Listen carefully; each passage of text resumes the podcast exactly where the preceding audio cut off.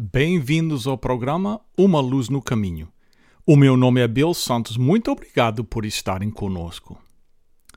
Quero apresentar a vocês um homem que alguns de vocês podem não conhecer, mas eu creio que a maioria já ouviu falar. Seu nome era Charles Hayden Spurgeon. Ele era um pregador batista da Grã-Bretanha. Começou seu ministério aos 19 anos de idade em 1854 permaneceu na mesma igreja até a sua morte com 57 anos. Ele era, para dizer o mínimo, um fenômeno. Seis mil pessoas lotavam todos os cultos para ouvi-lo pregar.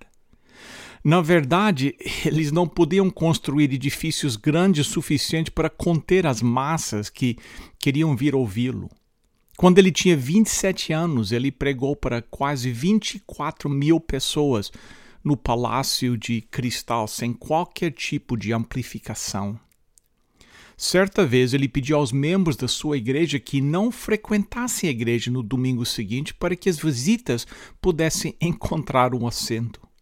Certa vez ele pediu toda a sua congregação que se levantasse e saísse para que as visitas que estavam esperando do lado de fora pudessem entrar. As visitas entraram e ocuparam todos os lugares no, na sua igreja. Suas mensagens foram impressas em jornais de todo o mundo e cópias uh, únicas dos seus sermões estavam sendo vendidos em cerca de 25 mil cópias por semana. Seus sermões reunidos encheram 73 volumes, o maior conjunto de livros de único autor na história do cristianismo. Não há dúvida de que você perguntasse aos pastores evangélicos, hoje mesmo, quem seria o maior pregador desde os tempos bíblicos, quem sabe Charles Spurgeon venceria. Então seria comum pensar que este grande homem de Deus, que teve um impacto inacreditável em milhões de pessoas por décadas e décadas, nunca tivesse dúvidas do que ele era um bom cristão no auge do seu poder espiritual, ele escreveu essas palavras em sua autobiografia.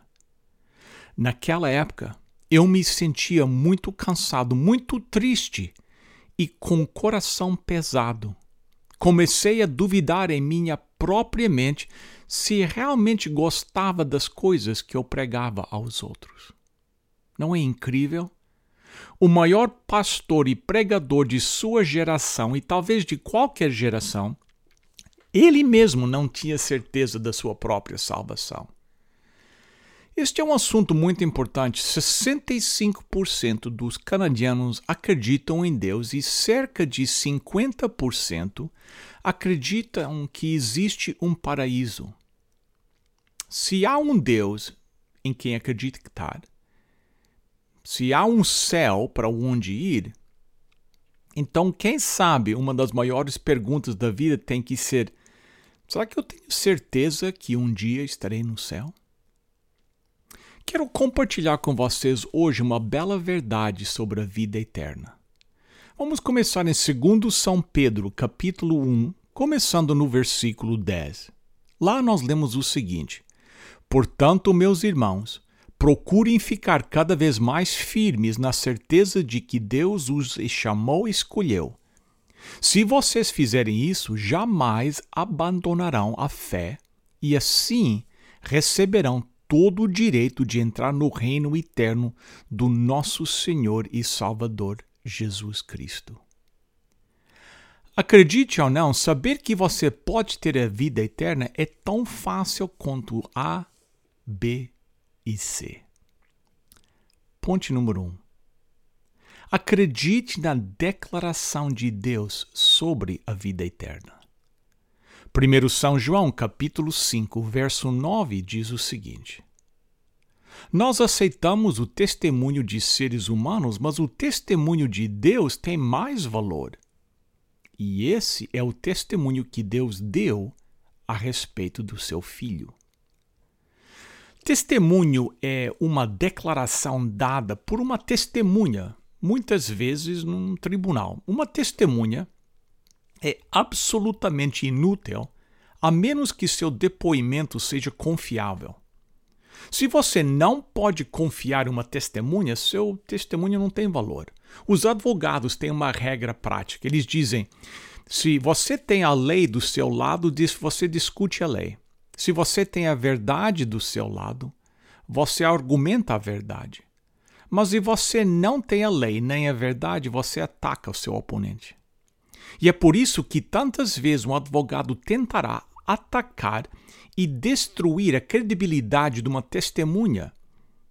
Uma testemunha que está testemunhando contra o seu cliente, porque uma testemunha não é melhor do que a sua credibilidade. Deus deu testemunho a respeito do seu filho. Esse testemunho, João se refere, mas o que é que ele está se referindo? A Bíblia nos mostra um momento nas Escrituras em que Deus realmente dá um testemunho verbal. Ele dá um testemunho verbal a respeito de Jesus Cristo.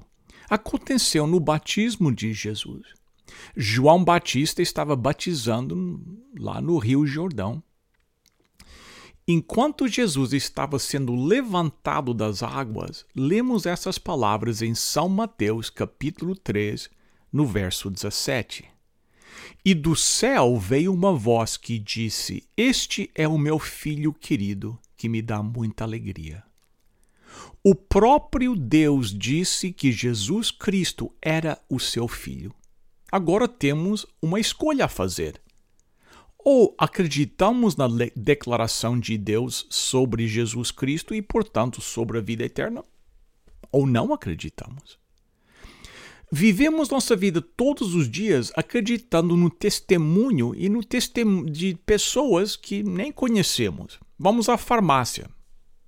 Vamos pegar um remédio, uma receita que o médico indicou. Nós realmente não sabemos se o remédio que estamos levando para casa é o remédio que precisamos. Nós não vamos exigir que o farmacêutico pegue aquele remédio e o decomponha em todos os seus compostos químicos e que me prove que estou recebendo o que eu estou pagando. Quando eu entro num avião, eu não exijo ver o piloto, não exa examino suas credenciais, não peço para ver o seu diário de bordo que me diz quantas horas ele já voou. Eu recebi um testemunho da companhia aérea do que o piloto está qualificado para pilotar aquele avião. A declaração simples de João é esta: se recebemos o testemunho de homens, o testemunho de Deus é muito maior. Porque o testemunho de Deus é este: ele testificou a respeito do seu filho. Obviamente, existem bilhões de pessoas neste mundo que não aceitam o testemunho de Deus. Eles se recusam a acreditar. Agora, você que está me ouvindo pode ser uma daquelas pessoas que simplesmente se recusou a acreditar naquilo que Deus disse sobre o seu Filho Jesus Cristo. Para vocês, aqui está o que João diz sobre as sobre esta, essa posição. Primeiro São João capítulo 5, verso 10 diz: Aquele que crê no Filho de Deus tem esse testemunho no seu próprio coração. Mas quem não crê em Deus faz de Deus um mentiroso, porque não crê no testemunho que Deus deu a respeito do seu filho. Aqui João não mede as palavras. Se você rejeita Jesus como filho de Deus, você rejeita o testemunho de Deus sobre o seu filho. Se você fizer isso, estará chamando Deus de mentiroso. Em outras palavras, se você, você está acusando Deus de uma mentira espiritual. Isso é verdade para qualquer pessoa que nega que Jesus Cristo é o Filho de Deus. O verdadeiro testemunho de rejeição é este. 1 São João capítulo 5, verso 11 diz: E este é o testemunho. Deus nos deu a vida eterna, e essa vida é nossa por meio do seu Filho. Oh, querido ouvinte, a vida eterna é real. A vida eterna é sua quando você pede e você recebe, mas somente por meio de Jesus Cristo. Essa é a declaração de Deus sobre a vida eterna. Ponto número 2. Receba o Filho de Deus, que é a vida eterna. João é ainda mais específico em 1 São João, capítulo 5, verso 12. Lá nós lemos: Quem tem o Filho tem a vida. Quem não tem o Filho de Deus não tem a vida. Você sabe o que isso significa? Se você não tem Jesus Cristo em sua vida, a vida a vida é muito mais do que nós passamos aqui agora. A vida real, a verdadeira vida é a vida eterna. E é por isso que Jesus veio a esta terra. Ele disse em São João capítulo 10, no versículo 10, o ladrão só vem para roubar, matar e destruir, mas eu vim para que as ovelhas tenham vida, a vida completa. Então é por isso que se você não tem o Filho de Deus, você não tem vida. Portanto, deixe-me fazer uma pergunta. Em que você está confiando para levá-lo para o céu um dia? A única maneira de você ter a vida eterna é recebendo o Filho de Deus, porque Ele é a vida eterna. Deus fez uma declaração sobre a vida eterna e diz que seu Filho é Jesus Cristo e nele está a vida eterna. Você acredita nisso? Jesus Cristo, Filho de Deus, é a vida eterna. Então você já o recebeu? Então, se você já o recebeu, então você tem a vida eterna. Ponto número 3. Alcance a segurança de Deus para a sua vida eterna. Agora chegamos ao que eu acho que é o versículo-chave de todo este livro. Em, é um dos versículos mais importantes que você encontrar na Bíblia. 1 São João, capítulo 5, verso 13. Eu escrevo essas coisas a vocês que creem no Filho de Deus, para que vós saibam que têm a vida eterna. Sei que há muitas coisas da vida nas quais não podemos ter certeza, que não podemos saber com certeza. É-nos dito aqui muito claramente que podemos ter certeza de termos a vida eterna. A palavra de Deus diz que podemos ter certeza que um dia teremos essa vida eterna. Ouvi falar uma vez de um menino que estava parado no beiro de uma estrada e passou um homem que estava perdido e disse ao menino: Filho, você sabe como chegar à cidade? O menino respondeu: Não. O homem disse: Você sabe onde fica o Highway 20? O menino respondeu: Não. O homem disse: Bem, você sabe para onde vai essa estrada? Não. O homem disse: Você sabe qual é o nome desta rua? O menino mais uma vez não. O homem finalmente diz desesperado: Rapaz, você não sabe de nada. O garotinho diz: Eu sei que não estou perdido. E você hoje pode ter a certeza de que não está perdido, que terá a vida eterna. Se você crê na declaração de Deus sobre a vida eterna e recebeu o Filho de Deus, que é a vida eterna, então você alcançará a segurança de Deus em sua vida eterna. Observe novamente para quem João escreveu essas palavras. Ele diz que aqueles que sabem que têm a vida eterna são aqueles o quê? Que creem no nome do Filho de Deus. Aqui a palavra acreditar significa mais do que apenas acreditar em sua cabeça significa estar absolutamente comprometido com o seu coração, confiar totalmente em algo ou alguém. Se você confiou totalmente, está confiando totalmente em Jesus Cristo e somente nele para a sua salvação, você pode saber que está salvo. E é aqui que o cristianismo é tão diferente de tantas as outras religiões que batem à sua porta. Às vezes você pergunta a essas pessoas se entrar se conseguir entrar em uma conversa com elas, você tem certeza de um dia terá, terá a vida eterna? Eles vão te dizer rapidamente, eles não sabem se vão ter. E não podem saber. Muitos no mundo pensam que a salvação é como resultado de um desempenho de boas obras.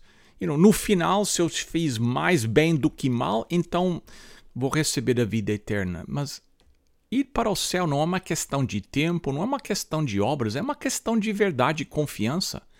A única base para esta garantia é a palavra de Deus. Um dos documentos que mais importantes que tenho, e agradeço a Deus por ser registrado, é minha certidão de nascimento. Esse certidão de nascimento prova que eu sou quem eu digo que eu sou. Eu posso um dia pegar Alzheimer's e esquecer quem eu sou, mas eu tenho um certificado que diz quem eu sou. Alguém pode um dia chegar uh, para mim e negar que eu sou quem eu sou, mas eu tenho um certificado que diz que eu sou quem eu sou. Eu posso até duvidar de quem eu sou, mas eu tenho um certificado legal que diz que eu sou quem eu sou. Querido amigo, a Bíblia, a Bíblia é a sua certidão de nascimento espiritual.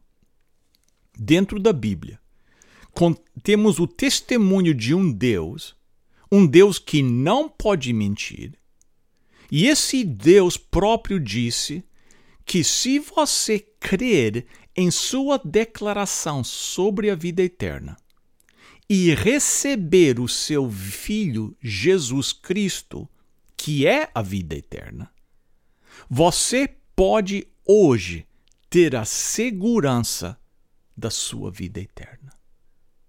E isso você pode levar até o céu um dia. Em nome de Jesus. Amém. Queridos amigos, chegamos ao momento do nosso programa que nós temos a nossa oferta. Semana passada e nesta semana, outra vez, gostaríamos de oferecer uma Bíblia, a Bíblia Sagrada, Sagrada Palavra de Deus. Como obter a sua Bíblia? Ligue agora para os nossos voluntários no 1800 458 1735. 1800 458 1735 1800 458 1735.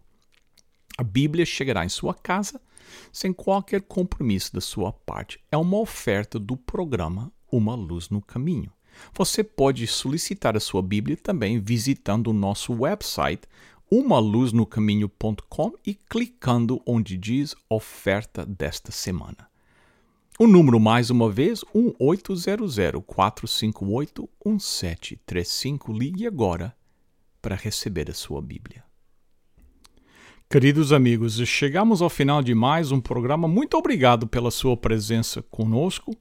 Como sempre, eu quero os lembrar que o nosso programa é um programa da Igreja Adventista do Sétimo Dia Portuguesa de Toronto, que fica no 280 da Carlingview Drive. Todos os sábados, incluindo hoje, às 9h30 da manhã, nós nos reunimos para o nosso estudo bíblico. Depois, às 11 horas, temos uma mensagem em português e ao meio-dia, no mesmo local, temos uma mensagem em inglês. Por que não nos vir visitar hoje, 280 da Carlingview Drive? Lembre-se também de visitar nosso website, umaluznocaminho.com. Lá você pode enviar uma pergunta, um comentário ou fazer um pedido de oração. Para esta semana é tudo. Até a próxima, se Deus quiser. Lembre-se: lâmpada para os meus pés é a tua palavra e luz para o meu caminho.